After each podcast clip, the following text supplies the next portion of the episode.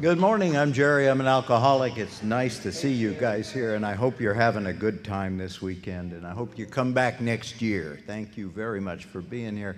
It's my pleasure at this time to introduce my old friend, Jeffrey from Novato. I met him about 30 minutes ago, and no, no, you know how that goes. We're friends. I, I, it doesn't take long to become friends with somebody in Alcoholics Anonymous and uh, he's on fire for AA. And he has a lot of friends here. When he walked in the door, a lot of people went up to say hello to him. So I'm not going to take any more of his time. I'm going to introduce Jeffrey. Thank you.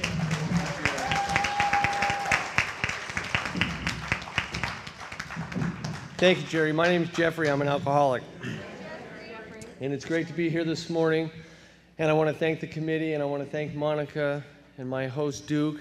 And uh, the speakers have been wonderful. This whole event has been really great. And look at this room on Sunday morning. How fabulous is that? Thank you guys for coming out. You know, I can tell just by the room and the energy in here that the people in this room have the same passion that I have for Alcoholics Anonymous. And this morning I get to talk a little bit about what I was like and what happened and what I'm like today. And I grabbed the big book and I said, Hey, can I borrow the big book off the literature table? Because I always like to talk. I, I like to have the book here because when I asked the gentleman to be my sponsor, he said, Jeffrey, my responsibility is to keep you in the book and guide you through the steps. And he said, But when we're reading the book, I want you to identify stuff in there and I want you to see if you can find yourself in the book. And so when we're reading the doctor's opinion, and uh, it says men and women drink essentially because they like the effect produced by alcohol, you had me at that moment. I knew that I, I, I, needed what you guys, you know, I wanted what you guys had, but I also belonged here because I definitely like the effect produced by alcohol. And you know, I'm going to tell you a journey of mine that, uh, you know, I started drinking at the age of 13, and I always kind of talk about some of the consequences that I had. Because everybody in this room had consequences for their behavior, and nobody knew the price they were going to pay to earn your chair in Alcoholics Anonymous. You know, no one gets to know on that journey when I went down to the park and had a drink and was drinking. Some older kids were down there and they were drinking red wine and white wine. They said, Hey, you want some? yeah, I do. what do you got? Oh gosh, that tastes awful. Man, do I like the way that feels. Oh, that's terrible. And but I didn't have any consequences except for I liked the way it made me feel. And you know, as we're here today, it was great with the sobriety countdown last night because we were talking there was two people with 7 days, another person with 29 days. And over the weekend, getting to talk to people during the break and sit in the back. And there's a gentleman. I hope I could see him. Maybe he'll raise his hand if he was here. But I know today he has 130 days because yesterday when we were talking, he had 129 days. You know, and, and that's why we're here. We're here to carry the message that says, if you want to come to AA and you want to get what we have, you know, you have to show up and you get to come to a conference like this and hear some tremendous speakers and you get to hear and see the fellowship in action. And I think that's what I love, and that's why I like going to conferences and you know being a part of all that stuff. And we're going to find out if we talk to anybody in here with some sobriety, they would tell you that the key to their sobriety is service.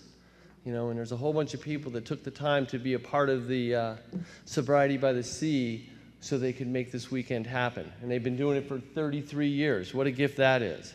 You know, and the first thing Jerry says is, hey, see you next year for the 34th annual Sobriety by the Sea. And you know what? People look forward to it all year long because this is what we get to do, and it's a way to be of service and a way to show up. And, you know, what a gift that is. And to be a part of it is really something special. You know, I, uh, I hope if there's any, let me see the show of hands of people with less than a year of sobriety. Fantastic, you know.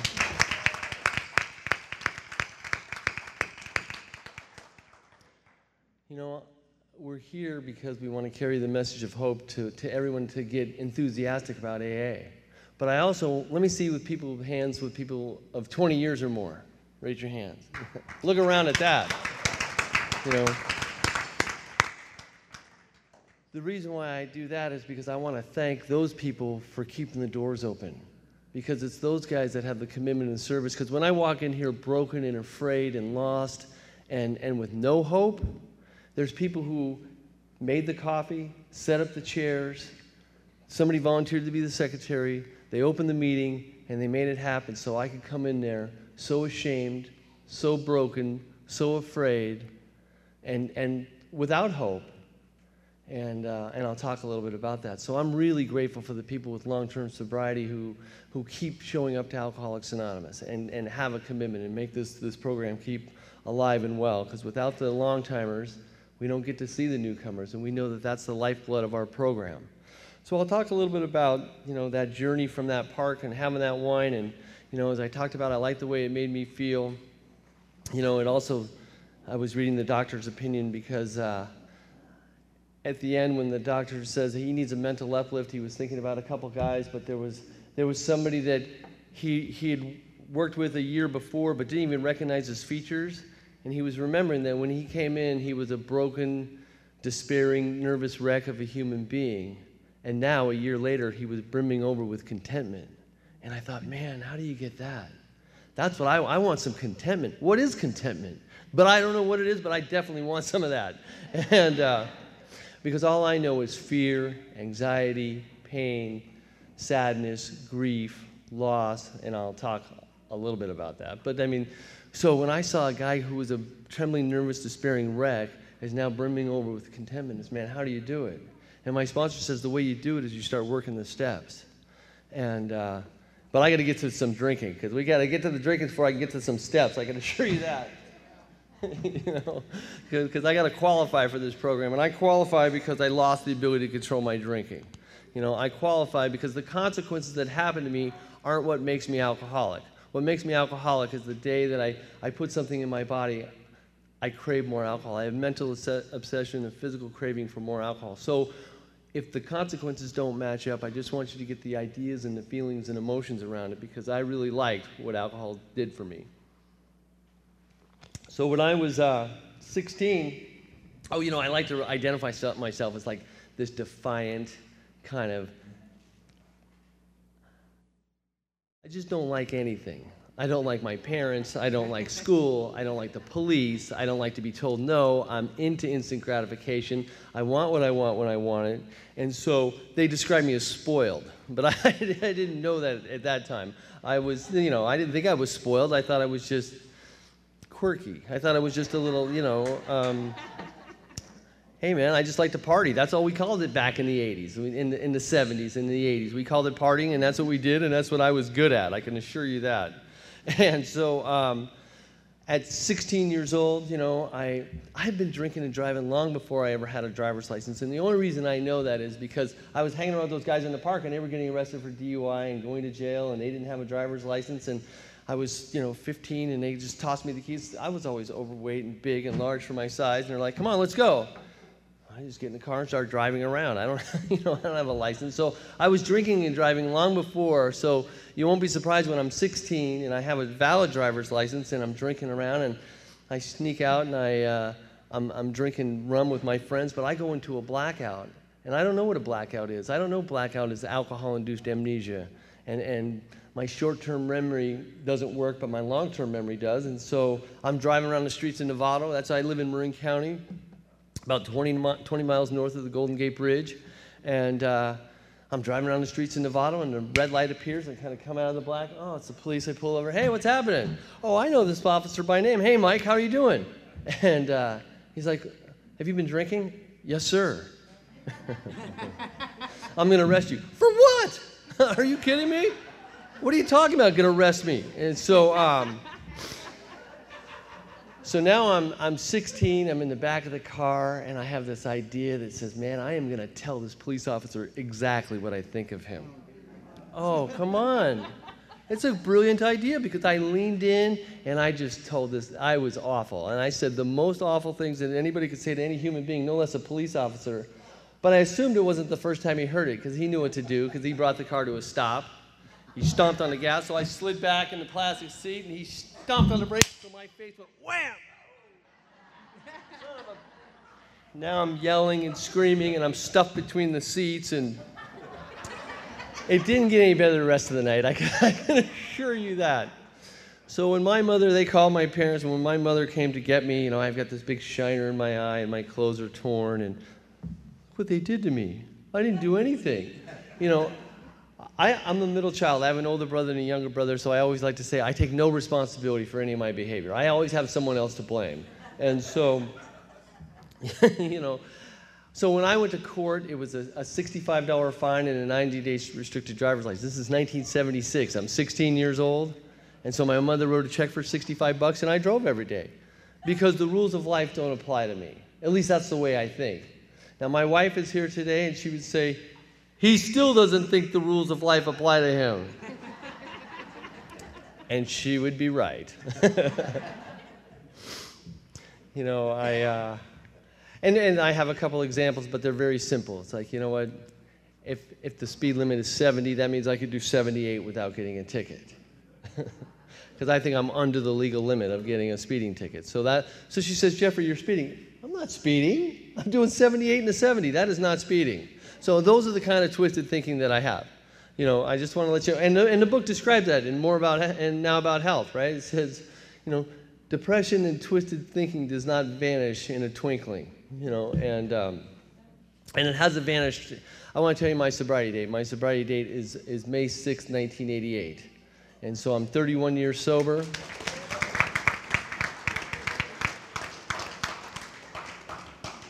yeah, I could never tell. you know, applauding that is crazy, right? It's like, you guys have done me the world's biggest favor, and I'm lucky to save my seat here.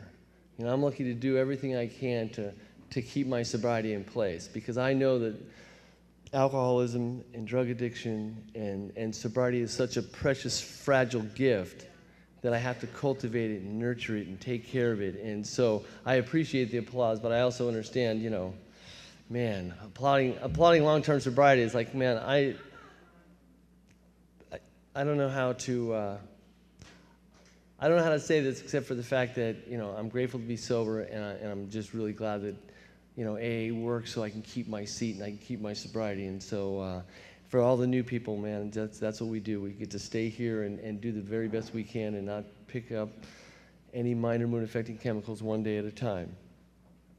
You know, uh, when I was a youth, I was always in trouble with the law. I was always in trouble. They knew who I was. I told you I knew the police officer by name, and I told you that the rules of life didn't apply to me. So if I take you through that journey of just as I kind of expedite through my uh, my teens and my early 20s because uh, what happens is, you know, I got a few open container tickets right after the DUI, so now I'm 17. And, and the guys at the park were teaching me my morals and my values. And the older guys in the neighborhood were teaching me how things like to, to lie, cheat, steal, manipulate, take advantage of people. That's the way I was. I was going, and so you won't be surprised that when I was 17 years old and uh, I had my very first dead battery, I knew exactly what to do.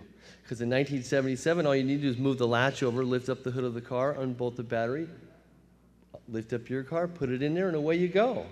And uh, so that happened one day. And the person next door neighbor came out to go to work, 7 o'clock in the morning. And of course, I'm not the sharpest tool in the shed. I just threw my battery in the ditch. What are you kidding me? And so she's got no, a battery missing. She calls the Novato police and. Could you open up the hood of your car, please? Hey, how'd that get in there? I didn't take it. I don't know what you're talking about. so, so I'm arrested for petty theft and malicious mischief. And because the courts in Marin County, they, were, they knew I had been in trouble and they knew about the DUI and several open containers and all the other stuff that I was doing and trouble at school. And so they thought, you know, we're going to send him out to the Scared Straight program at San Quentin Prison.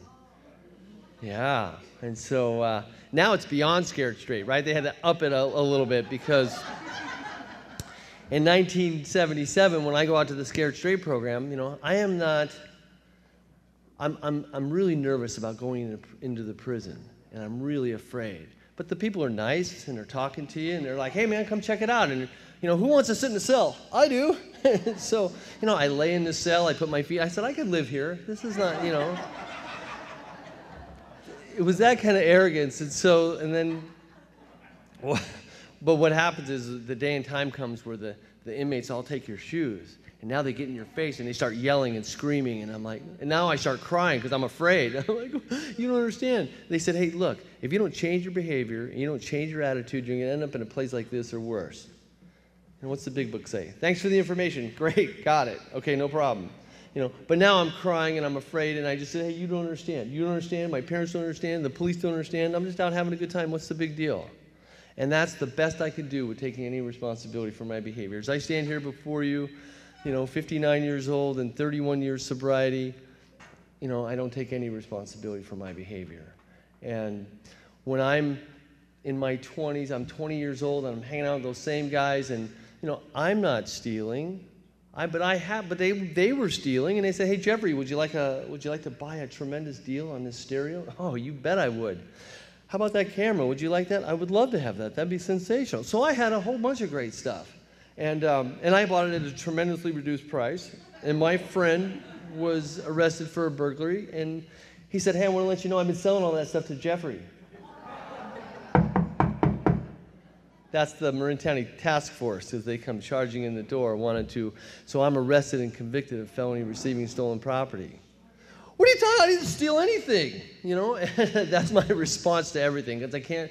If I, I had no idea that if you knowingly purchase stolen items, you're committing a felony. And so I found out, and I was arrested and convicted for that. So now I'm a 20-year-old convicted felon, and they wanted to send me out to San Quentin to the, or they wanted to, they wanted to sentence me to four years in the penitentiary. But in 1980, there was something called the Victims' Bill of Rights that had just been enacted, and so what they did is they put me out. They sentenced me to the Marin County Jail. I got out on work furlough so I can be civilly sued and made fi- make financial responsibility, uh, right? Make financial reimbursement for the people that uh, that lost all that property. And so that's what happened for me. And, and you know, I, again, if that guy wouldn't have turned me in, I wouldn't have got caught. I wasn't doing anything. You know, that's how I justify all that stuff. So let me take you out to, uh, you know, I could stand here and tell you all kinds of drinking and driving stories and having car accidents and getting in trouble and all kinds of stuff like that. And we all kind of get that. I want to bring you up to 1984 where I, I, I get a second DUI. And now I'm 24 years old and I'm thinking, I know the day and time is going to come where I'm going to have to stop drinking. I know that there's something not quite, you know, that I've got a problem with alcohol. And so uh, I have to go to a first offender DUI program. And uh, I thought, man, I better listen to hear what this guy says. Because they didn't have DUI schools when I, in 1976 when I was 16 years old. But now that I'm 24 in 1984, they said, hey, come check it out. And so I went to the DUI class, man, and I listened in. He says, tonight we're going to talk about alcoholism. I thought, man, what is it? All right, what do you got? If you drink alone, the chances are you got a problem with alcohol. I've been drinking alone since I was 13. How do people who live alone drink alone? Oh, I don't know. I, but, but I went home that night and I told my roommate, hey, I'm going to move out, and that way I can live alone and I can drink alone and I won't have a problem with alcohol. that guy gave me so many great suggestions that night. He said things like, if you buy your alcohol at, at a bunch of different stores, you're hiding how much you're drinking. I'm not hiding. I'm just thrift wise. I'm just looking for the best deal in town. I'm not hiding how much I'm drinking. And um, I had never heard the term geographic. I was living in Petaluma at the time. I'm going to move down to San Rafael. It's a 20 mile stretch. That's not far enough to qualify for a geographic.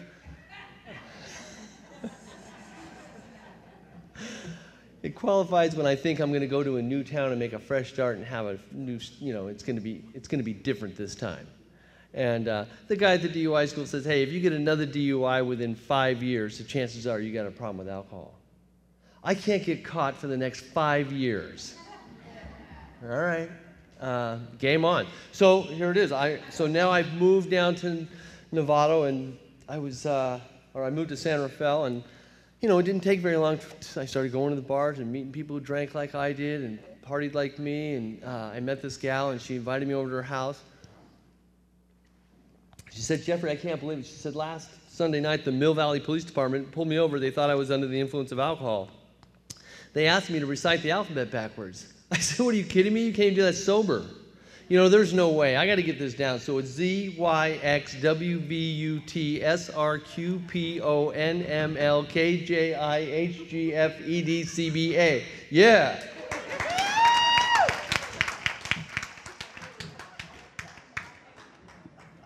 The book says I can drink with impunity, and that's what I was thinking. you know, I, I love the fact that you guys like that. You know, I, I like that. Because now I'm taking some responsibility for my drinking. Because now I've really, you know, I'm starting to pull it together and, and things are doing okay. The book describes that as insanity, by the way. you know, you know, I see it was uh, drinking with impunity, and they think it is a, a, a form of insanity. And so what happens for me is that, you know, I don't change my behavior and, and I learn the alphabet backwards and it buys me that arrogance and I'm just full of myself. And you know, I'll just take just a moment because we're going to talk about 19 in the 1980s when my, you know, I like to take anything to change the way I feel. And so when my best friend, you know, I use cocaine, I smoke marijuana, I drink a lot of alcohol, and he says, "Hey Jeffrey, I'm going to sell you an eight ball." What's an eight ball? An eight ball is uh, three and a half grams of cocaine and $350 worth, and I'm going to sell it to you for $110. A hundred, oh my gosh, my eyes got big and my heart. At $110, I can't afford not to do it. This is great, and so. So now I had what people wanted. And people were showing up and coming around, and I described them as a lot of 15 minute friends because they'd roll by the house for 15 minutes, get what they need, and, and see me in a few hours. and so, uh, you know, that went on and on. But, but let's talk about reality because if, uh, if, your if your life is like mine, that you start to, and the book talks about withdrawing from society. You know, my world's getting smaller and smaller, and I can't see a way out. And, uh, you know, I had a chance in 1987, on March 1st, 1987, my mother uh, said, Hey, uh, me and my mother had a little incident a few months back where I told her I, I think I had a problem with alcohol, and, uh, and she said, Oh, you know what? I have a friend who stopped drinking, so I'm going to, uh, I'm going to take you to an AA meeting. I'm like, Don't be that, don't overdo it. I don't think I'm going to an AA meeting. She says, Okay, you know what? I avoided my mother. It took her about three months. It was a Sunday morning. She called me up. She says, We're going to the, to the noon meeting at the Howard Johnson's in Mill Valley today. Be ready. And so I went down to the noon meeting. I, I didn't know I didn't know anything about honesty, open minded, and willingness. You know, I had a desire to get my mother off my back. I didn't have a desire to stop drinking. I just, you know. So we went down there, and I have never seen the 12 traditions. I've never seen the 12 steps. I have no idea what any of it is. I've never met a sober person. I don't know anything about Alcoholics Anonymous, but I can tell you that I went in there.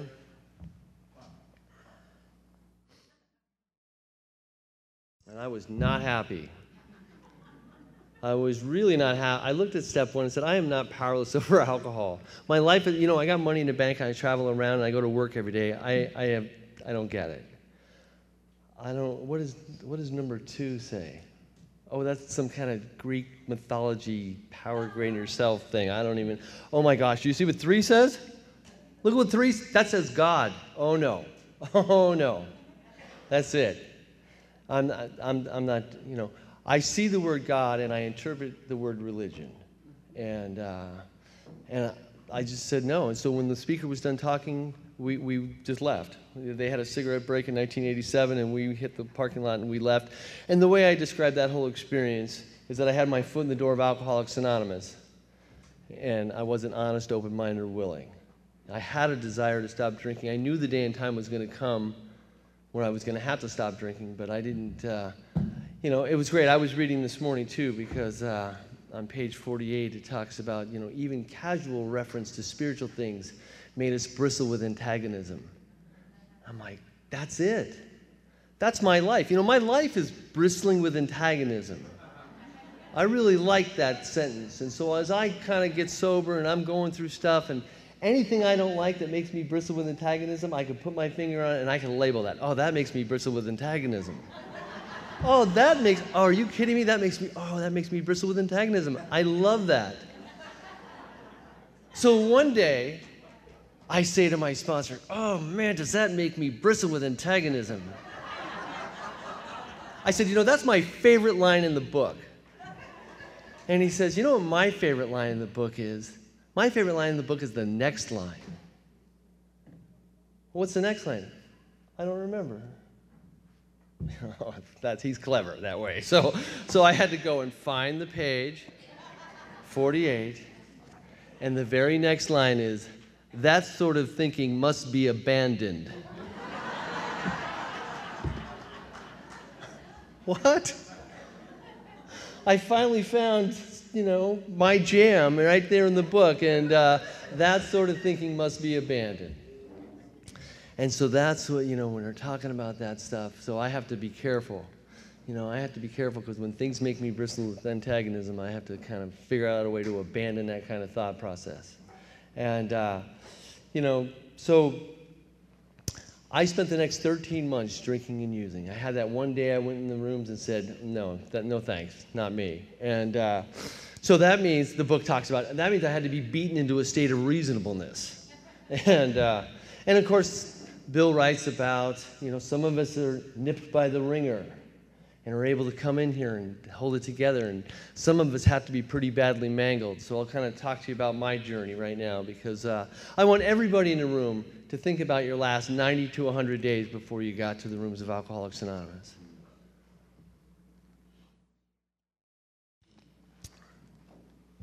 You know, it was the spring of 1988, and uh, there was a lot of passing out and coming to, and uh, it was April 10th, 1988, and I had come to on a Sunday morning and thought, man, I want to go to the A's game. It was opening weekend of baseball season, and I'm going to, you know, so I had a few kamikazes, smoked a little marijuana, stopped by the liquor store and got a six pack, and thought, you know, I cruised over to the game, and everything was looking pretty good. And right at Golden Gate Fields in Albany, right where Berkeley is. Uh, the, the highway kind of merges into four lanes there on Highway 80. And I reach down for my beer, and I look up, and traffic has stopped right in the back of a car. I slam my car. And now I'm standing out. How long has it been since my last DUI? It's been four years and one month. Oh my God, if the High Patrol comes, ZYX, WVU, TSRQPO, NML, KJI, HGF, EDCBA. Cool, got it. I got, if the police come, I totally got this. Well, the Highway Patrol doesn't show up. No police come to the scene of the accident. I exchange my name and number with the person, drag my car off to University Avenue, get a fresh six pack, get on BART, take BART to the A's game. I'm not an early quitter, I can assure you that. And after the game, I took BART into San Francisco, got on the Golden Gate Transit, got back to my house in San Anselmo about 10 o'clock on that Sunday night, and I thought, man, that was close. You know, I had this euphoric recall that says, you know what, I can, I can, I'm doing okay. I can keep my wits about me. And it was 10 days later. It was April 20th, 1988, and I was, uh, I was at work all day, and I've been drinking all day at work, and, and it was the last game of the Warriors season, and I thought, you know, I want to go to the Warrior game tonight. And so uh, I stopped by the liquor store and got a, you know, I, I picked up a non-alcoholic beverage, a fifth of peppermint schnapps. got a fifth of, got a fifth of schnapps and uh, you know cruised over to the uh, to the Warrior game and I had a few beers at the game and man I can describe my alcoholism and tugging feeling because I know when it's time for a drink and uh, so as soon as the game ended I gave it that little half jog half trot hustled out to the car got to that fifth of schnapps knew I was going to be okay one more time and I started driving home and I got as far as the Richmond San Rafael Bridge, and I paid the toll taker, and I'm driving across the bridge, and I'm speeding, I'm weaving out of traffic, and I reach down for my bottle. My car crosses over the center lane. I rear into a pickup truck. Pickup truck carams inside the bridge, flips over, and kills the driver instantly. And that's on April 20th, 1988. And I stopped my car, and I ran back, and this person's lying dead on the Richmond San Rafael Bridge, and I start screaming, Oh my God, look what I've done because of my drinking. Oh God, help me, what am I going to do? And the only thing, thing to do was to kill myself. So I ran to the side of the bridge and I was about 40 or 50 feet above the water. I knew if I jumped off the bridge, I wasn't going to die. And so I stood there full of denial, thinking maybe I'm not drunk. You know, I've been drunk a thousand times. Truth of the matter was, I was under the influence of alcohol. The High Patrol came and arrested me, and they booked me in the Marin County Jail, and I was charged with second degree murder. And second degree murder is a term of 15 years to life in prison. And all I could do was sit in that jail cell and cry every 10 or 15 minutes thinking, I had an accident 10 days ago. Why couldn't I learn from that? Why did someone have to die as a result of my behavior? You know, as I stand here this morning, I don't have the words to describe the shame, pain, humiliation, remorse, grief, sadness. You know, I'm going to I'm going to take you on a journey that's going to tell you about how you guys of Alcoholics Anonymous saved my life. Because the people in this room made it safe for me to come in and, and carry my pain into a room where I couldn't, I, I couldn't hold it by myself. Um, what happened for me was that I had a chance to use the phone about 10 or 2 o'clock in the morning, and I called my mother and I just told her I killed someone on the Richmond San Rafael Bridge. She told me that she loved me and she's glad I didn't hurt myself. You know, my mother came the next day to bail me out of the Marin County Jail, and I cannot describe to you when I looked into her eyes the pain and shame and guilt and remorse. You know, it wasn't until we read on page 30 we reached a point of pitiful and incomprehensible demoralization. The moment I read that pa- those words on page 30, I knew we all had the same feelings. We didn't have the same experience, but we certainly had that same, you know, when we talk about that gift of desperation, that pitiful and incomprehensible demoralization, that's what ties us together. And what happens is, uh, you know, my psyche is broken. My psyche is completely crushed. And, and my mother can see that there's something not quite right with me. And so she calls Kaiser Hospital and says, My son has had this accident. He needs to see the psychiatrist now. So he said, Come in at 1 o'clock. And I came in at 1 o'clock in the afternoon. And I walked in, and it's this woman psychiatrist, it was the first person I ever got honest with. I told this woman that I've been drinking and using since I was 13 years old. She said, Jeffrey, when you start drinking and using at such an early age, you stop growing emotionally. She said, emotionally, you're probably 14 or 15 years old. I said, thanks a lot. She said, you don't need to see a psychiatrist. You need to stop drinking. Oh, believe me, I never want to drink again. I can tell you, I have not drank since April 20th, 1988, but that's not my sobriety date. My sobriety date is two weeks later because on a daily, for the next two weeks, I smoked marijuana on a daily basis, and I used cocaine on one, on one occasion to try to kill my own emotional pain. I had no idea that you guys came into AA and were talking about no mind or mood affecting chemicals. And what happens is, is that uh, she says, You need to see the alcohol counselor tomorrow. I went the next day to see this woman at Kaiser, and she said to me, You need to go to 90 meetings in 90 days. 90, 90 meetings? I'm looking at 15 years to life in prison. You want me to go to 90 meetings in 90 days? And she says, Well, what happens if I told you you were dying of cancer and you got to go to the doctor twice a day at 10 in the morning and 2 in the afternoon? I said, I'd, I'd go to the doctor. She said, You are dying. You're dying from alcoholism. And if you want to live, you have to go to a meeting a day. I couldn't say, Yeah, but I couldn't say, You understand? I said, Where do you go? And, uh, and she opened the drawer and pulled out a meeting schedule and said, Here you go. You know, over the weekend, someone called my parents and said, Hey, go, go see this attorney on Monday morning. I went to see this person, and he said, Jeffrey, that could have been me on the Richmond San Rafael Bridge that night. My attorney said, I'm an alcoholic and I haven't had a drink in three and a half years. You need to get some treatment to deal with your feelings and your emotions, but you can't go to treatment for the person that died or the judge or the court. You have to go for yourself. I said, I'll do whatever you want me to do. And uh, he picked up a phone and called this guy and said, Hey, can you save this person a bed? Can you save Jeffrey a bed? And he said, Sure. And so two weeks later, I was able to plea bargain down, and I pled guilty to gross vehicular manslaughter with gross negligence, which is a term of no more than 10 years in the penitentiary. And I went off to this 28 day treatment facility, and I was there about three weeks. And they called me in the office and they said, Have a seat. And they told me about the person I had killed. He was a 38 year old doctor who had a, life and, a wife and a little girl. And the miracle that happened in my life is that the widow had nothing but compassion for me. She didn't want me to go to prison. The only thing that she wanted was to have people learn from my experience. I can tell you that was a that was a Monday night when uh, when I was when they sat me down and told me about the person that died and and I was just so devastated and I, w- I was sitting in my room and it was movie night at the treatment center, and I said, I'm not going to movie night. And I sat in there and I was reading the book, and I, I was picking up the big book, and I'm trying to find it, trying to make any sense of it. And of course, to the people who raised their hands and, uh, and been here for a long time, you know, we used to have a page, it was called page 449. And page 449, it says, Acceptance is the answer to all my problems today. When I am disturbed, it's because some person, place, thing, or some situation, some fact of my life is unacceptable to me and I cannot accept that person, place, thing, or situation. And, and, you know, nothing, absolutely nothing happens in God's world by mistake. And I thought, that's it. This is a mistake. This is the very first flaw I found in the big book. I am going to prove that this is, you know, how, can, how, can, how can anybody make sense of this? It, doesn't, it just doesn't make sense.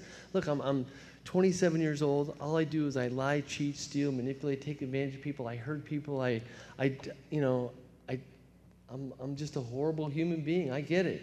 You know, I was really sure that I thought AAs were bad people come to get good. It's where sick people come to get well.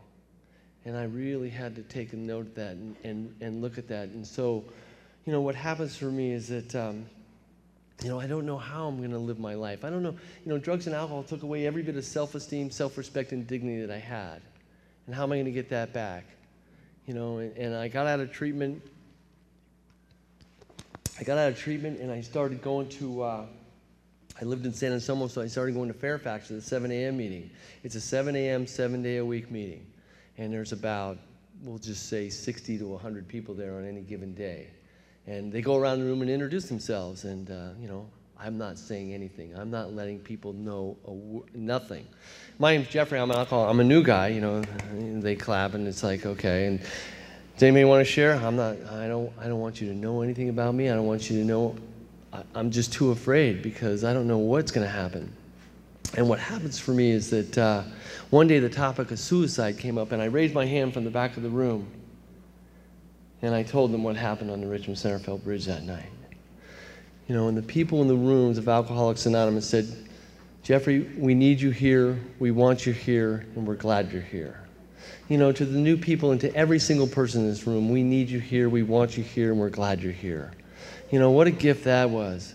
Because, uh, you know, what happens is, is that my attorney says, look, ask for some support. You know, I'm going to take you to the courtroom on July 26, 1988. But he said, Jeffrey, ask for some support, but you got to tell people this was not an isolated incident. This was my third DUI, my second felony conviction. I have nine open containers and two drug possession charges. And uh, I went to the rooms and I just said, hey, if anybody can come to court on that day, it would be great. And uh, on the day I was sentenced, I had between 60 and 70 people in the courtroom were there. The widow was there with her little girl. You know, and the DA got up and said, hey, look, this guy's had lots of chances and lots of opportunities, and I recommend he serves no less than six years in the penitentiary. The widow wrote down a note that says she's been unable to work, she's been unable to feed her little girl, she's moved back into her parents' home, she's going to therapy on a daily basis, and please don't send Jeffrey to prison. And judge said, you know, this is a close call, but I'm going to give you a chance. And he sentenced me to five years in the penitentiary. I got a suspended sentence under the terms and conditions of my probation, which were one, I served one year in the county jail. Two, I attend seven AA meetings a week for five years. And three, I do 1,500 hours of community service work. I can tell you that doing the, the doing the year in the Marin County Jail was the easy part because I didn't have to look people in the eye. I didn't have to talk to anybody. I could feel sorry for myself. Know, I turned myself in on a Saturday night, Sunday night at 6 o'clock. AA in the mess hall. What do you mean AA in the mess hall? Are you serious? You know, I didn't have any idea what H&I was, the Hospitals and Institution Committee, people who volunteer their time to, to bring meetings where people can't get out. And I could tell you it was great because they needed an inside secretary. I'll do it. And so for the next year, I got to be the inside secretary of the AA meeting while the H&I members came in every Sunday night. And I thought, man, these people are giving up their time and their energy to show up here. What a, what a cool job that is. And um, as a matter of fact, I thought it was the coolest job in AA. And so I couldn't wait to find, when I got out of jail, I went and found the H&I committee, the business committee, and I started volunteering at the homeless shelters and the detoxes. And, uh, and you know, I, I found out I had to be away from the Marin County Jail for a year before I could go back to take a meeting in there. But during that time, somebody had submitted my name to San Quentin Prison to get cleared. It's like, what do you, I have two ju- I just got out of jail. I've been out of jail for less than six months, and I was cleared to go into San Quentin. And, uh, and I've been going into San Quentin for the last 30 years. And, uh,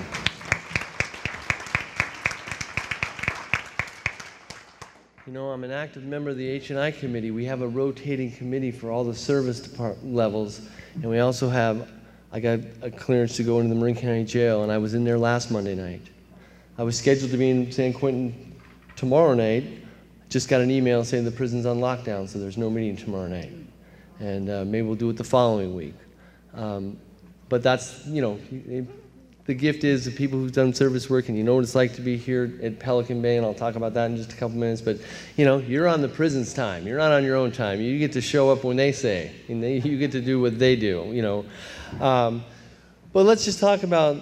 I want to take you just. You know, that's not what keeps. You know, being sentenced to the Marin County Jail. Now I got to do 1,500 hours of community service work, and. Uh, so I get out of jail and I start going around to different facilities, and he said, Hey, uh, how does a guy get 1,500 hours of community service work? Oh, you're not doing them here, I can assure you that. And so I got turned down by 21 places, and I was going to the 7 a.m. meetings, and people say, Jeffrey, God's got a plan for you. I don't know what it is, but God's got a plan for you. And on the 22nd place I went to, they made a place for me at the Marin County Drinking Driver Program. They said, Will you straighten up chairs and set up and set up tables and do all that? And I said, Absolutely. And so I started showing up there on a regular basis, and I was there five nights a week for 23 months. And, uh, and I was there about a month, and the instructor said, Do you want to tell your story to the class? I said, I'd love to, because the only thing that the widow wanted was to have people learn from my experience. And, uh, you know, what happens for me, last night we had the sobriety countdown, and, uh, and Diane was here from, from Marin County, and she had 45 years of sobriety. And in 1989, when I started doing my volunteer work, Diane was the DUI instructor at that place. And I had no idea she was a member of Alcoholics Anonymous. But I would go in there every week, and then I would see her in the rooms, and we built this friendship. And and her husband, Brian, who was here last night, he stood up with 38 years of sobriety. And one of the biggest gifts when I see Brian at meetings, he's the kind of guy that he just says to me, Jeffrey, when I see you sitting in the chair at an AA meeting, my heart is full. And there is no bigger compliment. It's not just just to have someone who is going to give you unconditional love and support and I mean that kind of stuff is just it's just precious and that's what we have for one another. It's just really amazing. And you know being the speaker here this morning is such a gift because i just want to talk about the grace of god. You know i cannot describe to you the grace that this widow gave me but you guys all can feel it and know it because what she wanted was to have people learn from my experience so I was going to the DUI programs and I was there for two years and I thought, you know what, this is my calling, this is what I want to do. So I went to the DUI program. I had done 1,200 hours of community service. I had 300 hours left. I'm like, hey, you know what? Do you think you could train me? I'd like to get a job in the DUI field. And they said, absolutely not. I'm like, why not? And they said, you don't have any experience. I said, I got all kinds of drinking and driving experience. Are you kidding me? That's what they said. They laughed, and I said, Well, what do you need to do? You need to go to college. You need to go to school. And I put myself over in school at UC Berkeley, and I became a certified drug and alcohol counselor. And I found out that uh, there was a person I was in treatment with who had a friend who worked at a DUI school in San Francisco. And uh, she called him up, and I called this guy Ed up and said, Hey, Ed. I told him all about me, and he says, we want you at our school. I'm going to talk to the owner of the school. And in 1991, I got a job at a first offender DUI program.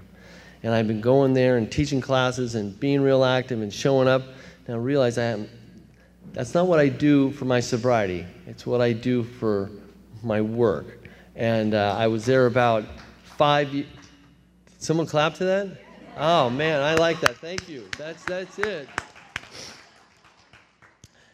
that's it because you know and i heard someone say i you know i always kind of give clancy the credit of saying he said and i don't know if it's true but i'll take it as gospel because he said that you know there's an 89% relapse rate of people who get in the helping profession because they get so sidetracked of saying hey i'm working and talking with alcoholics and i'm doing this stuff all day and i thought man i got to be careful. I got to be extra careful because i need to keep my aa program separate I go to meetings, I have a sponsor, I sponsor guys, I have commitments, I'm involved and I'm active, and that's what I do for my sobriety.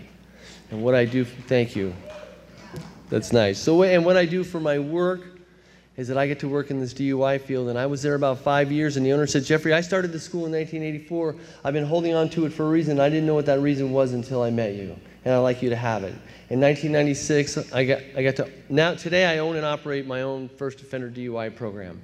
It's not everybody's dream, goal, and desire to have a DUI school, I can assure you that. But you know what? It's mine. It's my dream, goal, and desire because the only thing the widow wanted was to have people learn from my experience. And I can create an, an, an avenue where, you know, I don't always tell my story, but I always keep a place where people are open and honest and willing to learn. And, and I got a great staff. And, you know, that's not what keeps me sober. What kept me sober is let's talk about the book and the program. You know, that's a real gift of sobriety. But the gift is let's talk about some personal integrity. Let's talk about what it's like to be powerless over alcohol, and all of a sudden I have the power of choice. My sponsor came to me and said, Jeffrey, what's the difference between admitting I was an alcoholic and accepting the fact that I was an alcoholic? To admit it was to acknowledge I had a disease, and to accept it was to take responsibility for my disease. The only thing I've done properly in the last 31 years is take responsibility for my alcoholism. And uh, so now let's talk about I told you how even casual references make me bristle with antagonism. How am I ever going to develop a relationship with a power greater than myself? Well, that's exactly what this book is about. Its main object is so everybody in this room can walk into the doors of Alcoholics Anonymous and read the pages in this book and develop a relationship with God as you understand Him. Look how many people there are in this room, and every single one of us can have our own conception of God, and nobody has to be wrong. Nobody has to be wrong. What a gift that is. You know, when I was in treatment, I. Uh, they said, Hey, Jeffrey, I want you to go over and take a few minutes, and if God had a conversation with you, what would he say? You know, and I brought, I found the, I actually have the original right here in my hand. And there's two things I'll tell you about this. So I went over there, and here's what it says Jeffrey, this is God. And I wanted to let you know that I'm here for you. All you have to do is do not resist this opportunity to let me love you. If you trust me and have faith in me, you'll be protected, not on earth, but in the spiritual afterlife. Trust me, and you'll be safe and free. Don't be afraid. I love you, God. I'm like, where does that come from? And the book describes deep down within is the fundamental idea for every man, woman, and child of the power than yourself. God as you understand Him. And that's where they came from, deep down within. You know, I have this on this piece of paper. When I was sentenced in court that day, and I had between 60 and 70 people from the fellowship, when I got home that afternoon, I reached into my pocket, and someone had written down on a piece of paper, and it's right here, and it just says, because I was sentenced to seven meetings a week for five years, and it says 1,826 days, one at a time. We love you. You know, I don't know who said that. I don't know who put it in my pocket. But, you know, that, that's what you guys do. That's what you guys do to the broken people who come into our rooms and say, you know what, we will help you. You know, I had to sit down with my sponsor and find a place to do the third step. And we were able to do a third step. And he says, Jeffrey, you need to start writing on your fourth step. I said, why? He says, well, let's see what the book says. So on the bottom of page 63, just after we did the third step, it says, Next we launched on a course of vigorous action. You turn it to 64, and it says, Though a vital and crucial step, it'll have permanent little effect unless you do it once to be rid of the things that were blocking you. Alcohol is but a, you know, but a symptom. So what's blocking me? Selfishness, self-centeredness, you know, those are the things that are blocking me. Dishonesty. You know, there's no better, there's no better sponsor than the day you start telling your sponsor everything you think and everything you feel and exactly what's going on. And my sponsor, I'm telling him the truth. And he said, Jeffrey, if the topic is ever honesty, don't raise your hand. you don't know how to be honest. and so, it's so great to sponsor guys, and they tell you what's going on, and they're being honest, and they're being vulnerable, and you say to them, if the topic is ever honesty, don't raise your hand. they're like, oh, that hurts. Yeah, you're not kidding and, um, you know, I was able to write down this four step and sit with a man and do a fifth step. And the meeting before the meeting today, a woman got up and was talking about how free, how freeing it is to look somebody in the eye and tell them the truth. How freeing it is to be able to, you know, watch your fears, fears fall from you. You know, and now I got some character defects that I can list. And my sponsor's great. And he helps me list those. I'm a liar. I'm a thief. I'm a cheat, I'm dishonest, I'm not reliable, I'm not dependable, I'm not, and he goes on and on. I have lists and lists of, but that's who I was. That's not who I am, and that's not who I'm becoming. Because AA says when you take a commitment and you show up, you're becoming dependable. When you are a treasurer and you don't take the money and you make the deposit, you're being honest. You know, you're making amends and a living amends for the type of person that you were to the person that you want to become. You know, and that's the gift of Alcoholics Anonymous. You know, that's the gift that you come in here and you start doing esteemable acts. You start being kind, considerate, and thoughtful. I know exactly when I'm not being any of those things. That's the gift of sobriety. I'm not perfect at it, you know. I uh, and, and I'm the worst. You know, I deceive myself. You know, when we talk about character defects, I'm the last person that wants to acknowledge that I'm dishonest or that I'm hurtful or that I'm sarcastic. You know, sarcasm and cynicism is my favorite friends, man. That's the way, you know. I have a wife here who's smiling with the biggest grin on her face because she knows exactly how I am. You know, let's talk a little bit about personal relationships because here's how I do relationships. I love you, I need you, I want you. You know, and I but you're never getting any closer than this. Why? Because I am driven by a hundred forms of fear because I'm afraid that you're going to abandon me. I'm afraid that you're going to leave me. I'm afraid that you're going to find out that I'm not enough, that I don't know how to do this world, that I don't have enough integrity or self esteem or self worth, and I'm really just afraid. And so if I put up a wall of resistance, but I tell you all these nice, sweet things, then maybe you'll come close enough. And, and I was able to lower my guard and be vulnerable with another person. And Teresa and I met, now it's getting on to be 24 years ago and uh, she is uh, 23 years sober, and I'm 31 years sober, and we've been married for 18 years. You know, and what we do is we built a life around Alcoholics Anonymous. It's the first thing we do. It's not the only thing we do, but it's the very first thing we do, and we make it connected. You know, my sponsor is great because when I say, hey, I'm going to go away for the weekend, well, where are you going? I'm going to go down to Monterey. Hey, bring me a meeting schedule from Monterey. oh, okay. It, how subtle was that? That was so good. That was so smooth. You know, Sabina is on her way to Greece with her sister today. And so we were talking last night. I said, Hey, Sabina, bring me a meeting schedule from Greece. She's like, That's a great idea. I didn't even think of that. That is really good. I didn't think, of, you know, it's like, you know, the, the gift is, is that we get to travel a lot, we get to go a lot of places, and we go to Alcoholics Anonymous everywhere. You know, if I had a, uh, a little travel log of the places we've gone and the things we've done, you know, we can go and find Alcoholics Anonymous meeting in almost every city in the world. And, you know, we've gone to meetings in Kathmandu, and we've gone to meetings in Brookings, you know, and we've gone to meetings here. You know, we've done a lot of service work, and we've involved in H&I, and it was a number of years ago, about five years ago, where we came up and started taking some meetings into Pelican Bay. You know, and then we would commute up, and now I know there's a bunch of people doing meetings in Pelican Bay, and Pelican Bay is getting an active Alcoholics Anonymous thriving community because of the people here in Crescent City. And there's some people that come down from Brookings in Southern Oregon, and there's also people that come up from Eureka, and there's also people that come from the Bay Area that want to help out, and they want to carry the message of hope to a very dark place. You know, and that's what, that's what we get to do in the rooms of AA. You know, one of the things that I love about Alcoholics Anonymous is that there's so many people and so many historians that have put, they put AA and they've, they've kept track of the places, you know. Uh, has anybody here ever been to East Dorset, Vermont, where Bill Wilson was born?